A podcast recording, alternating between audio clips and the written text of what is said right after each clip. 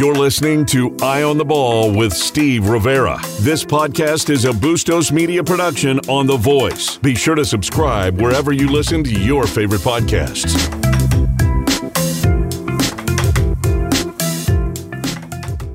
Hello, everybody. Welcome to Eye on the Ball here on 1030 The Voice. I'm Steve Rivera along with co host Jay Gonzalez. Welcome to Wednesday's edition of Eye on the Ball. Jay, when was the last time you played Spin the Wheel and the news and the results changed as we speak? Because it, it's like yesterday we talked about this, today talks about something else.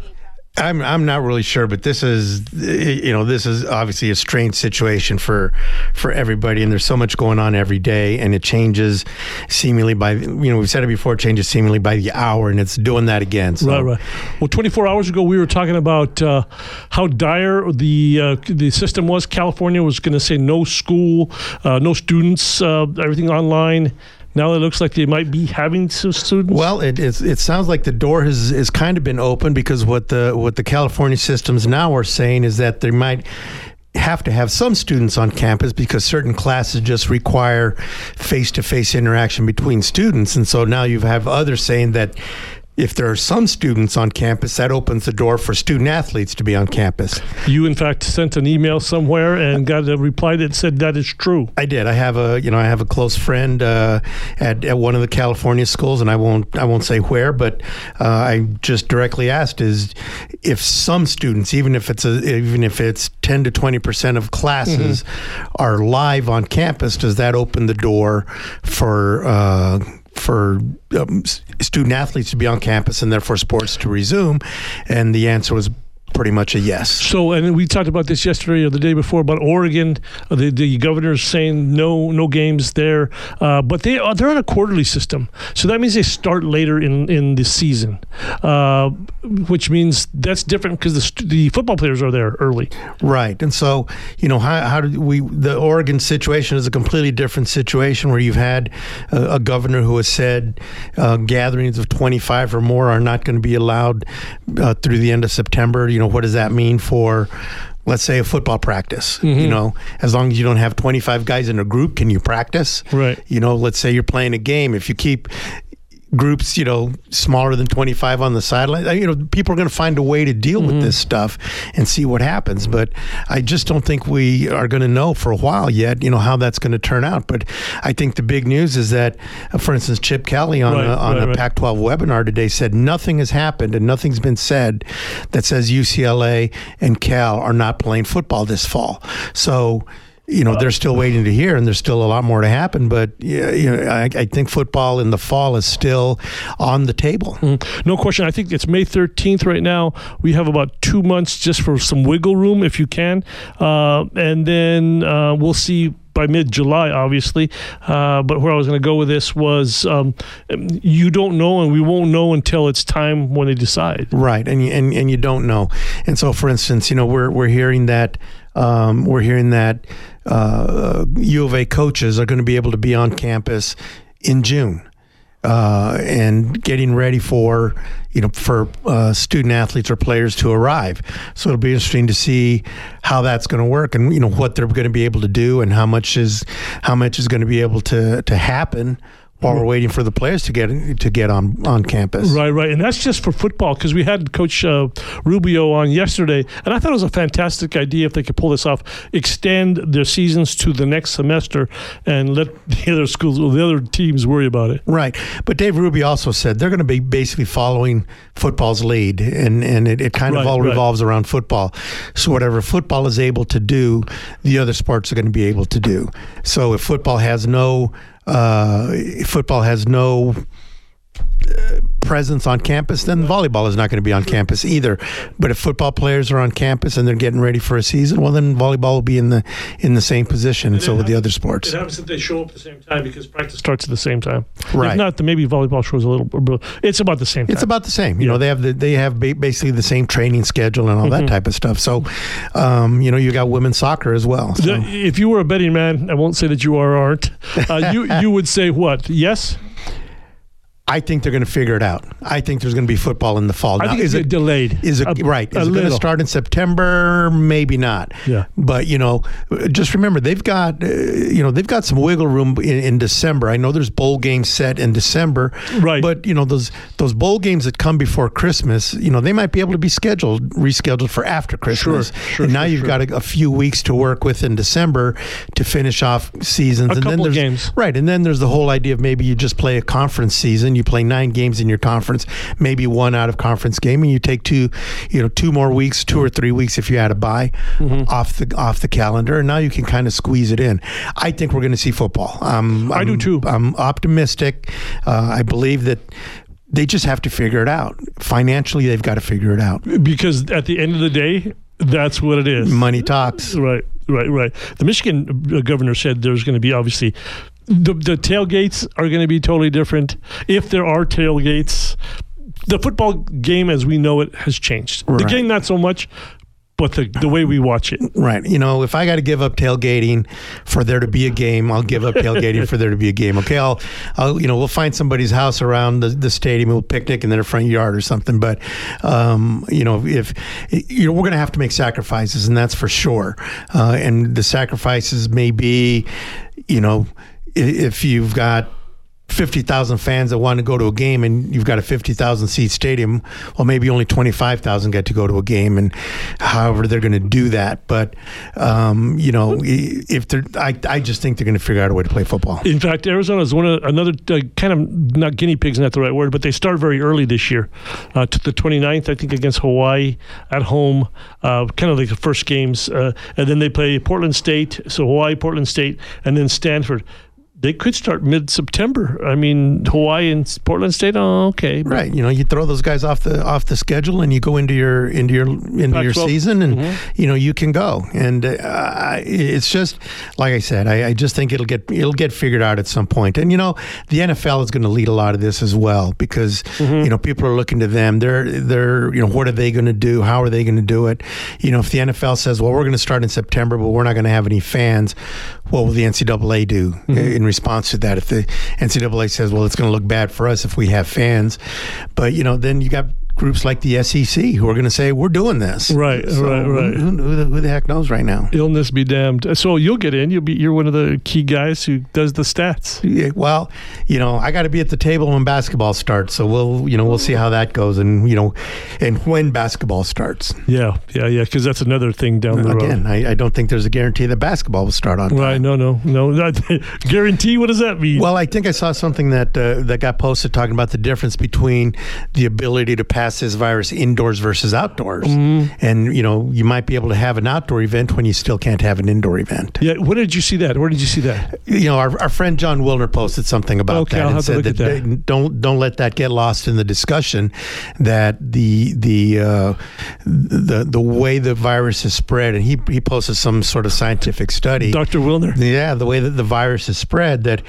you know, if you're indoors, you it's easier to get it than if you're outdoors amongst a bunch of people. So- Contained, whether or not right. contained. So I, again, I'm not I'm not a doc or a scientist, and I'm you know I'll let other people decide that, but it kind of makes sense to me. Yeah, no, good stuff, Jay. Uh, Let's take a quick break here. We're going to have CPR to use Ramon Valadez. I think we're going to have Bill Spurbeck as well, talking about heat strokes and stuff like that at this time of year in Tucson, here on 1030 The Voice. Hey, welcome back to Eye on the Ball here on 1030 The Voice with Steve Rivera and Jay Gonzalez. Now on the phone, we have CPR to use Bill Spurbeck and Ramon Valadez. Good afternoon, gentlemen.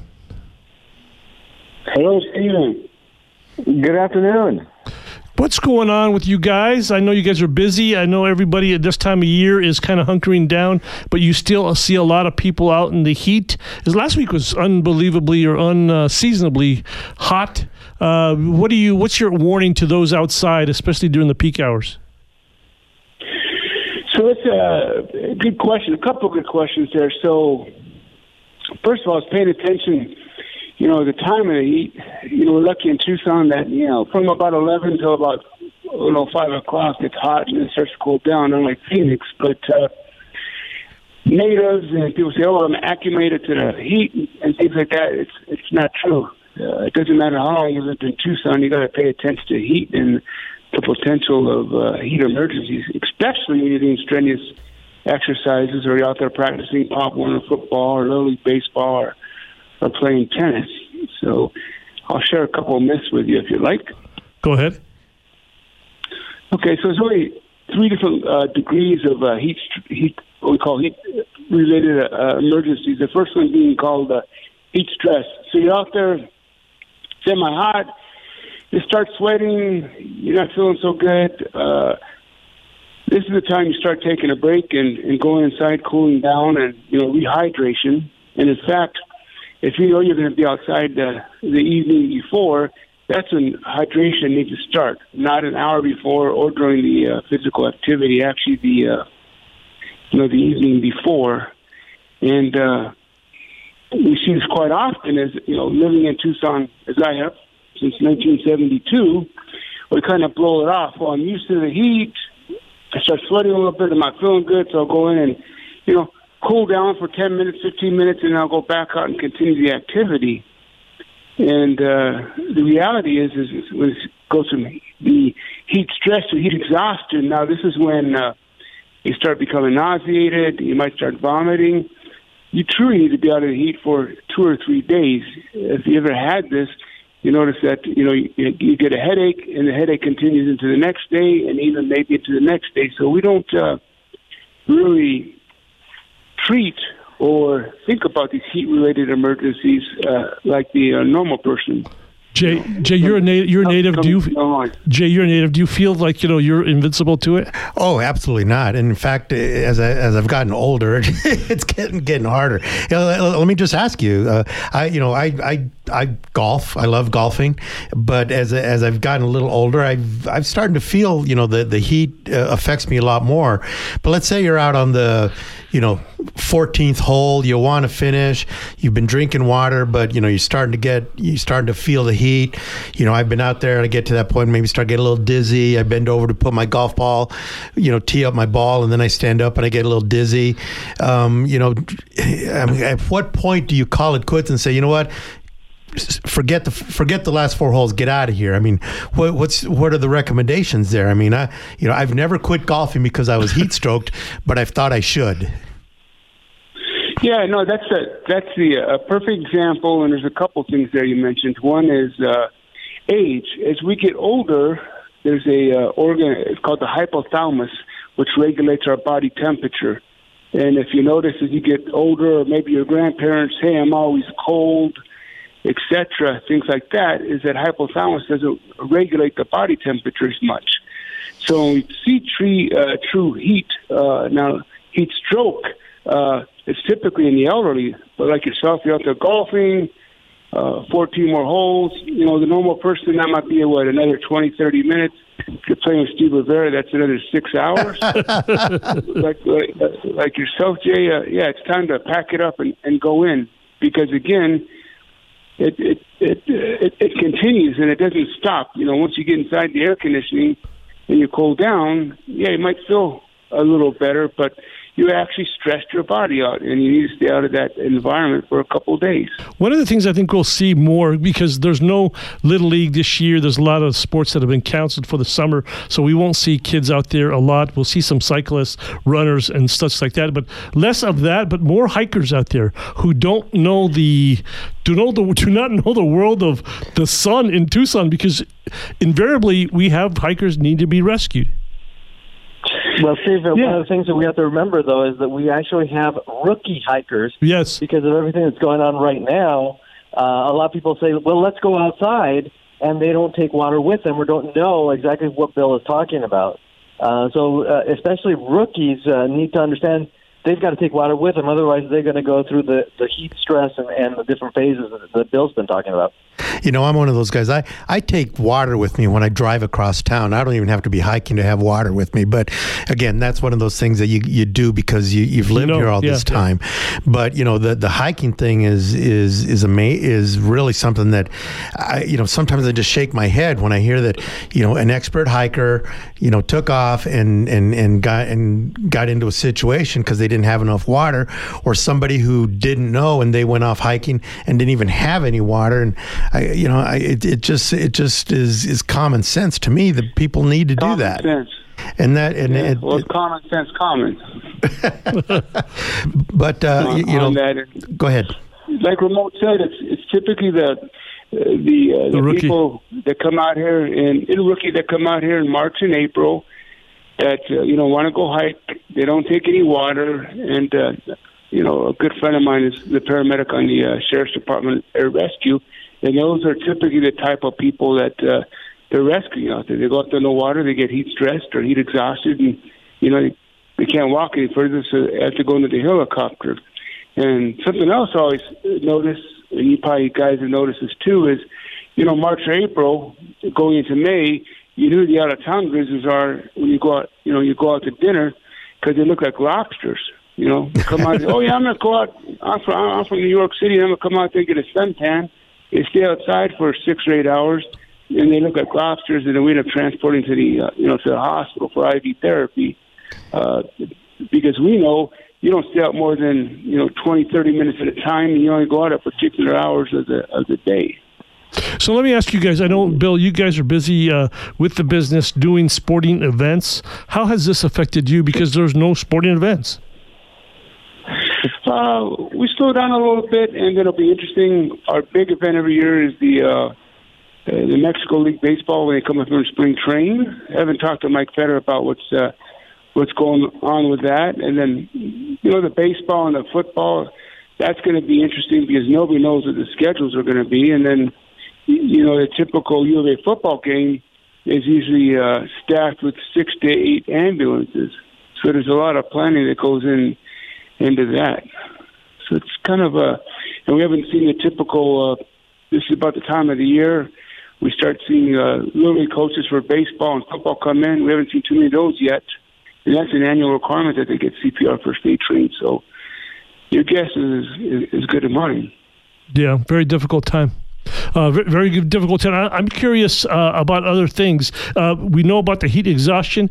How does it affect the heart? Because uh, obviously you guys teach CPR, te- teach it on the daily uh, for cardiac arrest and stuff. But how does that heat affect that?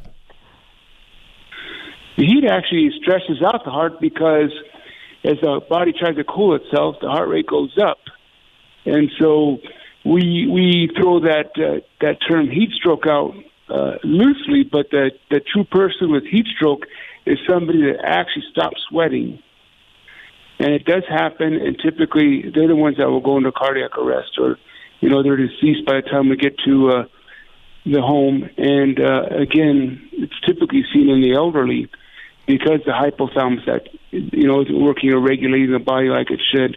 And then you know the elderly always pays attention to the cost of cooling down the house and, and things like that. So uh, you know, I always as a paramedic, I always use the uh, rule of thumb is if you're nauseated and you start vomiting. When you start vomiting, it's time for me to start an IV, and you go in and get, uh, you know, continued IV therapy well, because you're not going to keep nothing down by by mouth. Well, let me ask you guys, because you're you're you're scaring me to death right here, and I, I'm I'm I'm ready to go tell my wife I'm not doing the yard work this weekend. But uh, you know, but really, I mean, you know, the average person, you know, maybe you know they aren't hikers and they aren't out doing that type of stuff, you know, but you are working in the backyard or you're walking your your kids, whatever. You know, let's say you start feeling, you know terrible and you know it's the heat and maybe you don't have water with you you know uh, and you're starting to get in distress what's the thing to do Uh, try to get some type of liquid source, whether it be water or, uh, you know, I'm not a big fan of Gatorade, and the reason being is, you know, Gatorade was developed back in the 70s by the University of Florida football team for just that, for dehydration. Today we drink it like it's a uh, soda, and the problem with Gatorade is it's full of uh, potassium and sodium and other electrolytes. Well, that's those electrolytes are what cause our heart to contract, right? Negative and positive electrolytes. And there's actually been documented cases over the years where people have ingested too much Gatorade. Uh, so you got to pay attention to your intake. My rule of thumb with that or recommendation is uh, cut it uh, at least by 50% or not more. And this is if you are out there exercising or doing some type of uh, physical activity. Is don't take it straight up because it, it, a it's full of electrolytes, b it's full of sugar. But let's say you're working in your backyard. You just go inside and start pounding flu- uh, water. You know, do you get in a cold shower? I mean, what you know, what's the thing to do? Yeah, yeah, and and a not a cold shower, but a cool shower because we you're hot and you cool down quick, you start to shiver, and what does shivering do? It causes heat. So I don't recommend jumping into an ice bath, but you know, slowly cooling yourself down. Uh, if you're nauseated, little sips of water. Again, if you're vomiting, that's that's seriously the time, and we don't take it very seriously because we live in you know the desert and heat.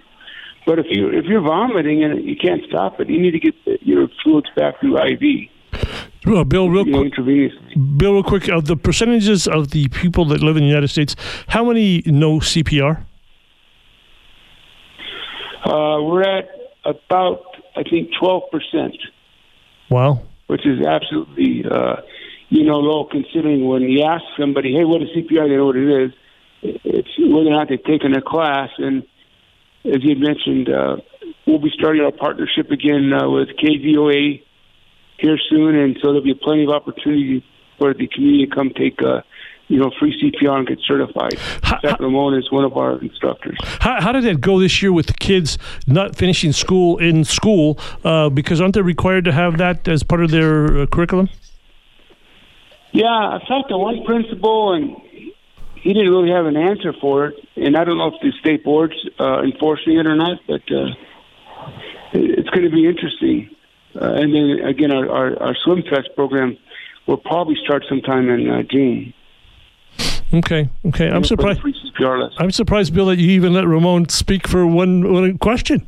I'm good. I, I'm proud of you. I say hello. I let him say hello. Thanks. Hello. Uh, hello, guys. Hey, thanks for joining us. we got to take a quick break here. All right, Steve. Enjoy, you guys. Thanks. Uh, CPR to you guys here. If you want to take a CPR class, look them up. They're good. Let's take a break here on 1030 The Voice. Thanks, Steve. Take Thank care. you, guys.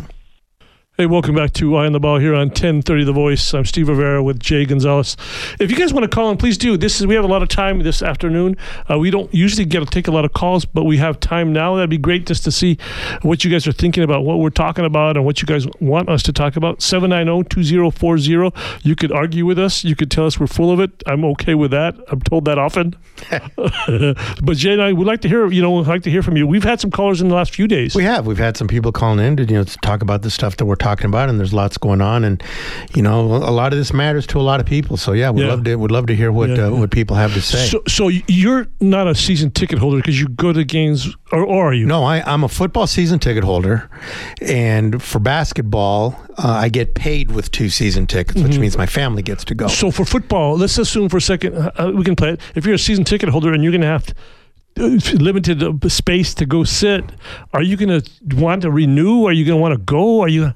I'm going to buy my season tickets, and there, there's a lot of reasons behind that. Is that, um, you know, having been on on the Sugar Skull side, and you know, hoping that people were still going to, you know, yeah. the important. Yeah. I re, I recognize the importance of, you know, the season ticket holders to the business.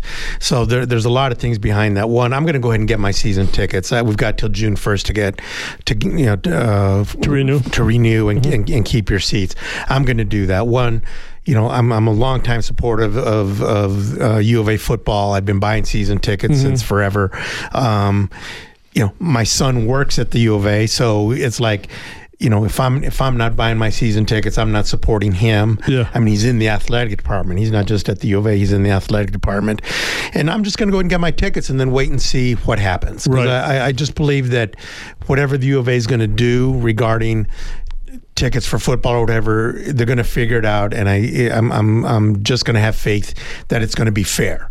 And if they say, okay, we're going to open, you know, people are going to get to come to the games, but you can't come to all the games because we have to divide it up, whatever. I'll figure it out. Financially, we'll, you know, we'll, we'll get that figured out. Um, I'm even going to buy my tailgate pass. So uh, I, I'm just going to move on as if the season's coming. Right. And then if it get, has to be figured out down the road, then fine. If they if they're going to keep my money and put it towards a future season, I'm okay with that. I think I asked you this question yesterday, maybe on air or maybe not, maybe off air, and I'll ask Tom the same question. So, are you going to be the canary in the in the uh, in the coal mine? I don't know. Um, well, because even now they open up the restaurants, and you said I'm, gonna, not. uh, I'm not going to restaurants, and they've opened up the health clubs, and I'm not going to get on the on the stairmaster. but what I am going to do is just kind of see what's going on out there, and um, if they say, okay, this is what it's going to take for people to come to a game and be safe. I'm gonna I'm gonna go with that. more importantly, your kids, because you're in, you're gonna, you specifically are gonna be in the press box area, yada yada. But then you have whoever uses your tickets. You, that's your concern. Right. That that's my concern, at, at least as it relates to basketball. But if it, you know, for football, if they say, okay, we're going to let half the, you know, we're going to fill half the stadium, and you're going to have to be X far apart, and this is how we're going to do it, I, I will do that. But um, for instance, you know, we had I had a conversation with some friends. You know, would you go to Disneyland the first day they open? No. And my answer to that was no. No. I'm going to Yeah. wait on that one. Right. Um, but you know, for a for a football game, I think I think I might be more inclined to just. eh, You know, there's people way smarter than us out there trying to figure this out. Sure, sure. So I'm going to trust that they're figuring it out. Tom, if I'm not going for work, I'm not going. Uh, and it has nothing to do with me or and, and you stay there. For, you're the last guy out. I am. I am. And I love going to those games. I enjoy it. Um, I'm not a season ticket holder. I don't have the means to be one. But when I do go, I'm there. I stay the whole time. And, and I, I, I love going out. I love the atmosphere. But here's the thing shopping for groceries has taught me and uh, reinforced, not taught me, but reinforced that it's everybody else. Driving in Tucson has taught me that it's everybody else that I don't trust. I I don't care what guidelines you set, people won't listen. People won't pay attention. They'll violate them and violate them with either pure ignorance or with glee, knowing that they are violating them. Right. No, I do not trust other people. Well, my hope would be that if if there are certain things you have to do to attend a football game, that there's going to be some oversight of that, and the people who aren't doing those things are out of there. Just like you know, if you're you know if you're drunk and acting like an idiot at a game, you're out of there. So I would think mm-hmm. that there would be some oversight of that. I get what Tom's saying about being at a grocery store. You know, you go to a grocery store, you're wearing a mask and somebody else isn't, and you know, it's like okay, you know, you you, you obviously don't care about the rest of us, and, and that that's why you're doing that. But um, I would expect that in a, in a situation like that, where you're going into a stadium and there's certain things you have to do to be able to be in that stadium, that there's going to be somebody there making sure people are doing those things. And so um, I, I, I think that the careless people hopefully would be weeded out. So you guys won't be sitting in the Zona Zoo area. Uh, you know, I just I don't think that's going to happen though because ushers at sporting events and concerts in the best of times don't take care of problems when they happen. And uh, I mean, you got a 50-50 shot at getting a drunk obnoxious person removed from your section. Sometimes it happens, sometimes it doesn't. More often than not, I just move away from the situation if there's empty seats. But in a crowd of even 10,000 at an Arizona football game, socially distanced, you're not going to have enough staff to be able to police everybody. I just don't see it happening. I, I, I don't. And look, I can move away from a drunk, loud, obnoxious guy and be fine. That's just my inconvenience. But when it comes to something that is potentially life threatening, and I'm sick of people saying to me, well, you probably won't get it. And if you get it, you probably won't die. That's not good enough for me. no, You're probably That's, right. that's not, yeah, that's not good enough for me. And that's just, that's how it is. And I think until more people have that attitude, then we're all sunk. Yeah, I agree. I agree. I agree. There's no right or wrong answer here. I I, well, we- well, we don't have an answer, is Right, what it is, right, right. and we don't know what it's going to be like and what they're eventually going to come up with. Um, like I said, I think there's people way smarter than us who are going to be out there trying to figure it out. And then, uh, you know, again, I'm just inclined to kind of kind of go with. I mean, they told me start wearing a mask, so I'm wearing a mask. Mm-hmm. They told me don't go to the office, so I'm not going to the office. You know, I mean, I- you know, my daughter and my son come over my house who don't the ones who don't live with us they come over to the house but it's because i know where they've been. They tell me where they've been. And there have been times where my my daughter said you know what? We've been out in different places this week. We probably shouldn't be around you guys right now. And so um, you know I, I i think if people hopefully follow the direction i know i've been following the directions. And so uh, you know again we'll see. I mean i, I i'll I'll have to see if look if they if there's a football game and it's the first football game and they say you've got a ticket to go to the game, I'm going to the game. Yeah, and I, I mean, look, TV being what it is, and the the broadcast now is incredible. You get 12 different angles of everything and it's it's enticing to stay at home sometimes. That's part of the problem now for attendance. They Sure, it's a general issue Yeah. with Yeah. attendance. Yeah. Right, right. So you have it. You have it made at home. Beers are cheaper, and the company is good, yeah. or at least you, you'd hope it's good at home. Yeah. You know, Jay's been going tailgating Premier League for how many years now? Great spot. Uh, Yeah. people go visit, I, I can't even I can't even do the math on that one. and that costs, and that's not cheap. No, it's not cheap. You know, uh, a tailgate pass is I think four hundred dollars for you know for Uh, I'm, one space. I'm, I'm talking about food and drink. yeah, and then you're and then the food Yeah. and all that and the time and all that kind of stuff. But the social aspects are what make that worthwhile for you. Sure, Sure, and, yeah. sure, and, and and it always has been. You know, for for me, college football has been, you know, each each home game has been an event that we go to, and we used to do it really big, uh, you know, a long time ago. But, um, you know, it, it it means a lot to me to go do that in the fall, and that's what we do, and that's what my family has done for a really long time. Um, and so it means enough to me to sit here and say that if there's a football game in early September. You'll be there. I'm probably going, assuming that you know that all the experts have said this is how you can do it and do it safely. Yeah, we got a call. We got a call. Chuck, thanks for calling in. What's on your mind? Hey guys, Hey, Chuck. yeah, I'm I'm old enough to remember uh, when uh, there was a measles outbreak, and uh, my mother would find out about it. You know who had it, who didn't have it, and guess where she sent me? Uh, to your room. She Sent room. me right to the. She sent me right to the house at, when the, the kid had measles. She wanted me to get it. You know, and that, and that's a you know that's a train of thought that people you know some people are having right now is that you know, Yep, but I still don't right, think that we know enough about it yet to make to know that if you get it and and don't die from it, that now you're immune to it. It, it wasn't. It wasn't just the measles. It was the mumps.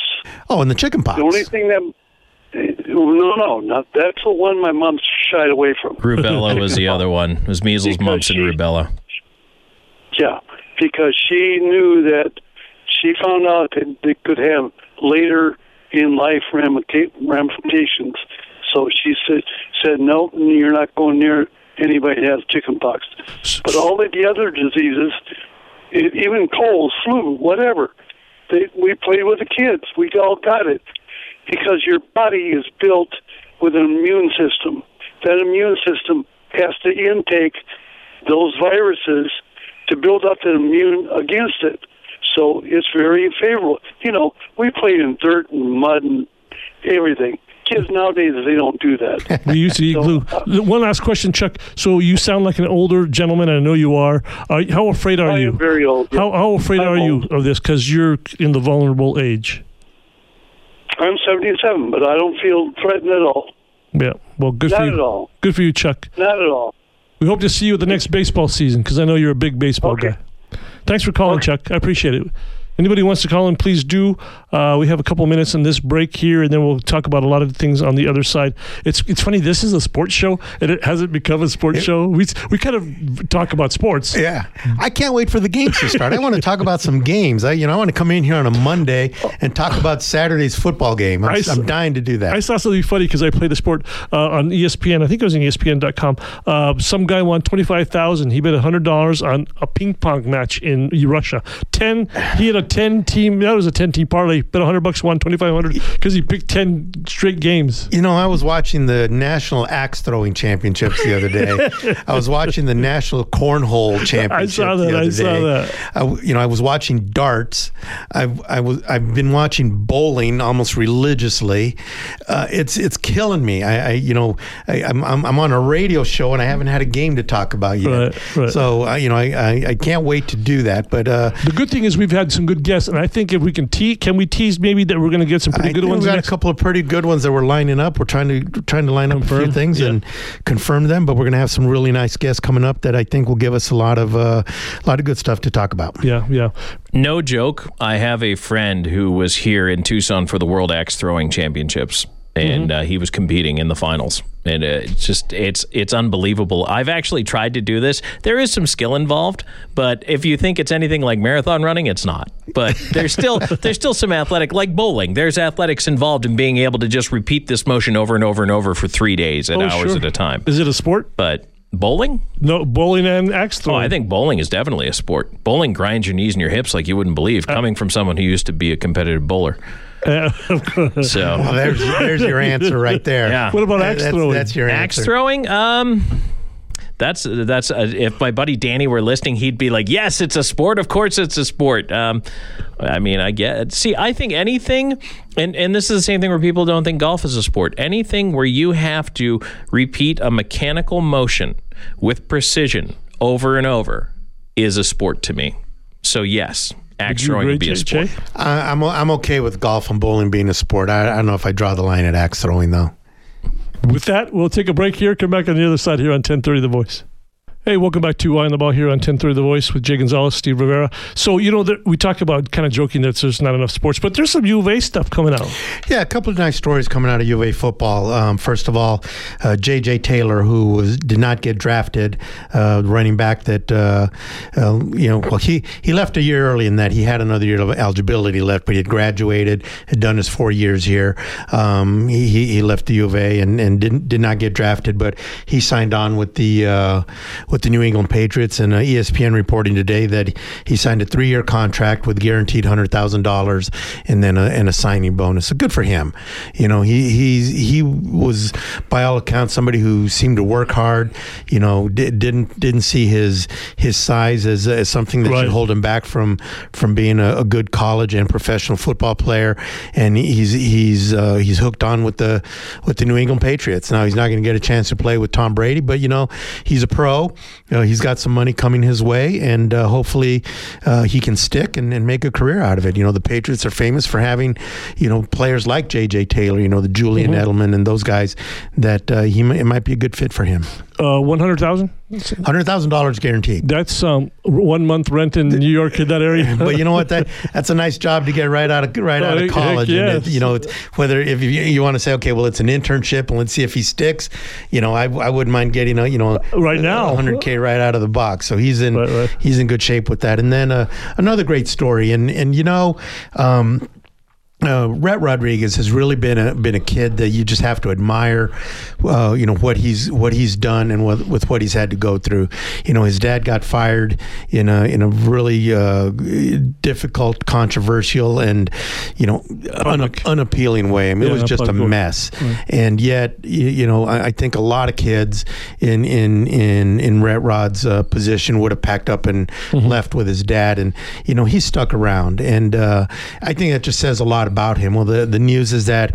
He's the uh, he's the valedictorian among U of A athletes, so that means he you know he had the best GPA of of everybody uh, you know in the athletic department. I think it's something like 500 and some athletes, and um, you know to not only stick with it, he's still on the football team, and and he's to do that well in in college.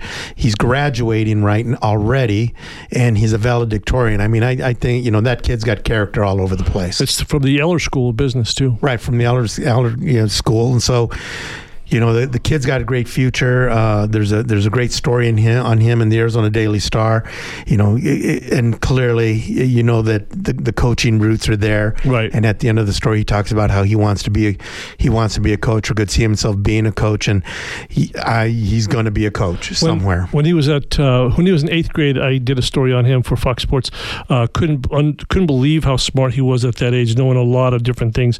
But you know, kids today can do they can do a lot of different things. Heck, they do all my electronic stuff for me, thank God. Uh, but you you saw the acumen, obviously, because of the dad and learning and watching, learning and watching. Typical coach's son knows all the stuff, the right things to do, right things to say. Uh, but yeah, no question, he had it tough when Rich was here. And Rich though was a great, uh, a great, uh, proud dad. Sure, he was. Sure, he was. And, and and what I what I loved about that was that, you know, I, when when when uh, Rhett Rod signed with the U of A, and you know, you heard people saying, "Oh, he's only getting it because of his dad." And I predicted, I said, he's going to have a bit of a career. Now he, you know, physically, he might not have the tools to be a, a starter at a Division One pro or a Power Five program like right, Arizona, right. but I thought he's going to be uh, uh, a, a great. Uh, uh, somebody who's really going to help the program Piece of the puzzle kind of guy. going to help. Yeah. you- He's going to be the type of kid who's going to be able to help other quarterbacks understand. Now, the hope was that the whole time he was here, that his dad would still be coaching. Because Mm-hmm. my thought was, who would know that offense on, on the team Right. Better than better than the coach's son? So Right. I thought that that he had a great future ahead of him, and I, I'm really glad that he stuck it out. And, you know, he talked about how, you know, the reason he stayed here was because he had a lo- lot of friends and he loved the program. Right, right, right. It's funny because I think some of Rich Rod's best years, BJ Denker, you'd never think that he would have the year he had. Incredible, took him deep. Uh, who else? Uh, Scott, uh, Uh, Matt Scott. Matt Scott. These guys had him for a year. Did some great things in this offense because you needed that athletic quarterback. Look, I said I said to a lot of people, you know, when I was just a fan, and now that I've got a you know a microphone in front of me, I'll say it again. When when Rich Rod was the coach at Arizona, I never felt like Arizona was going to get out coached. They might not have the best players and they might not win, but I always felt that Rich Rod was the smartest coach on the field, and that if they lost games, they lost games because they got beat by better players. Let me ask you this about about uh, Mike Stoops, and I'm serious about this. I got a call today's Wednesday, probably Friday. Uh, they, they wanted me to talk about this. Some guy was at a barbershop and they were talking about bad mouthing Mike Stoops and blah blah blah. And the guy said, "You're totally wrong, guys, because he brought in some very good players. His only thing that with Mike Stoops was his kind of sideline antics.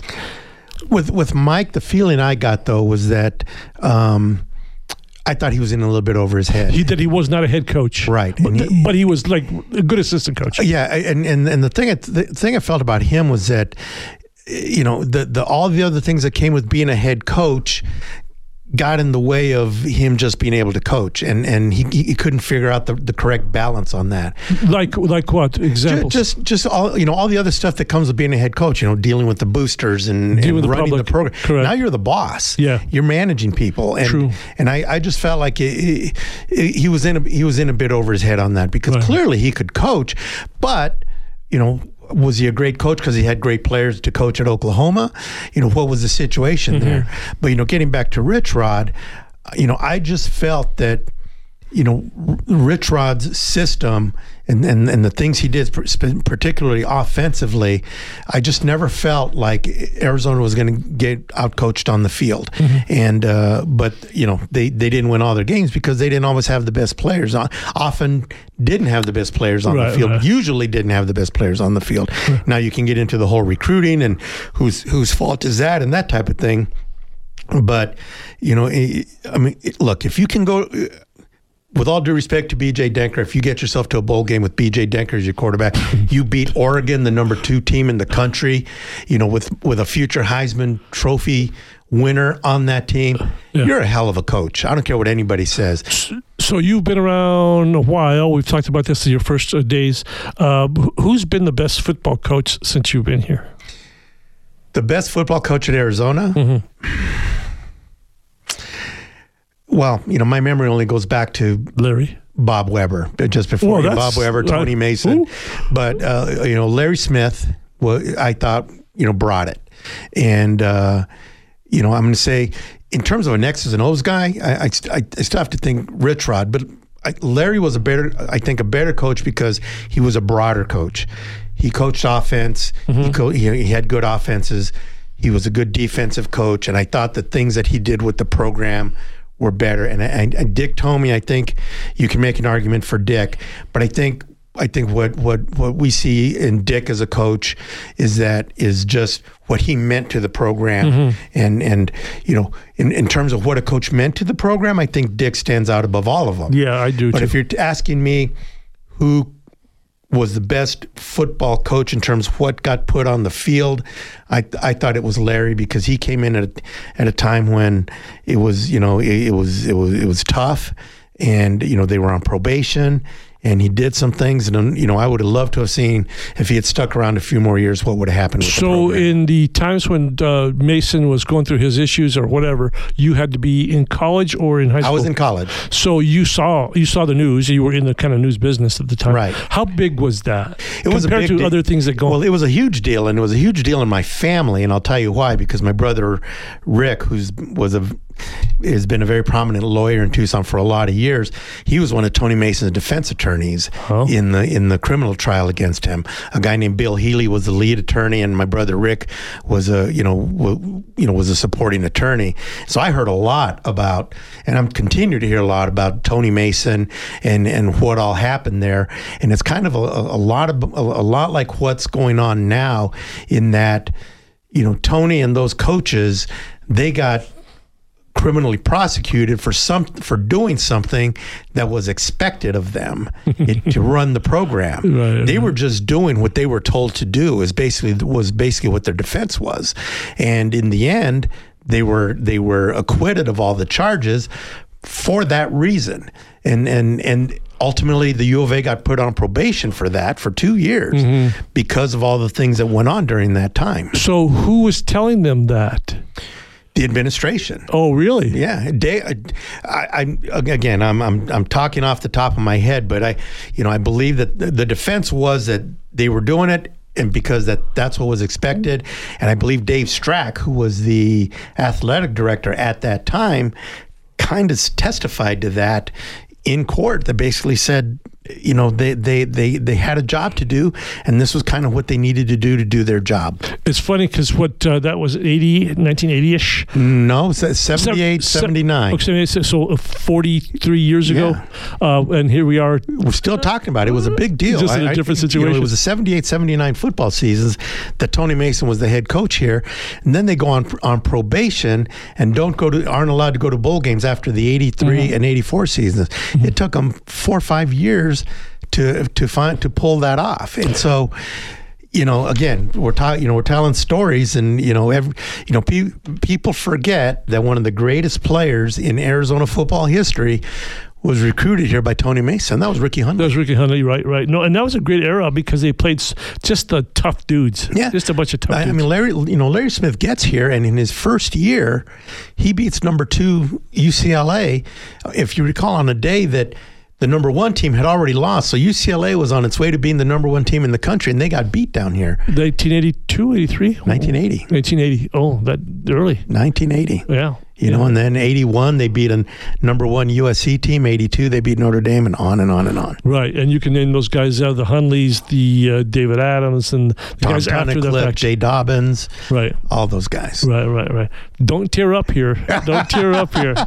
But this is what this show's about, kind of going back Sure, and you talking know, about the and, old days. you know, I love story time. You know, we'll we'll we'll do a little bit more of that, but uh, you know, that's uh, there's a lot of there's a lot of history here in this town, and I, I love talking about it. Yeah, a lot of people in this town don't know because there are a lot of newcomers to this to Tucson. Oh, sure, there yeah, are. Yeah. There are. Hey, good good show today. Thank you, uh, Jay.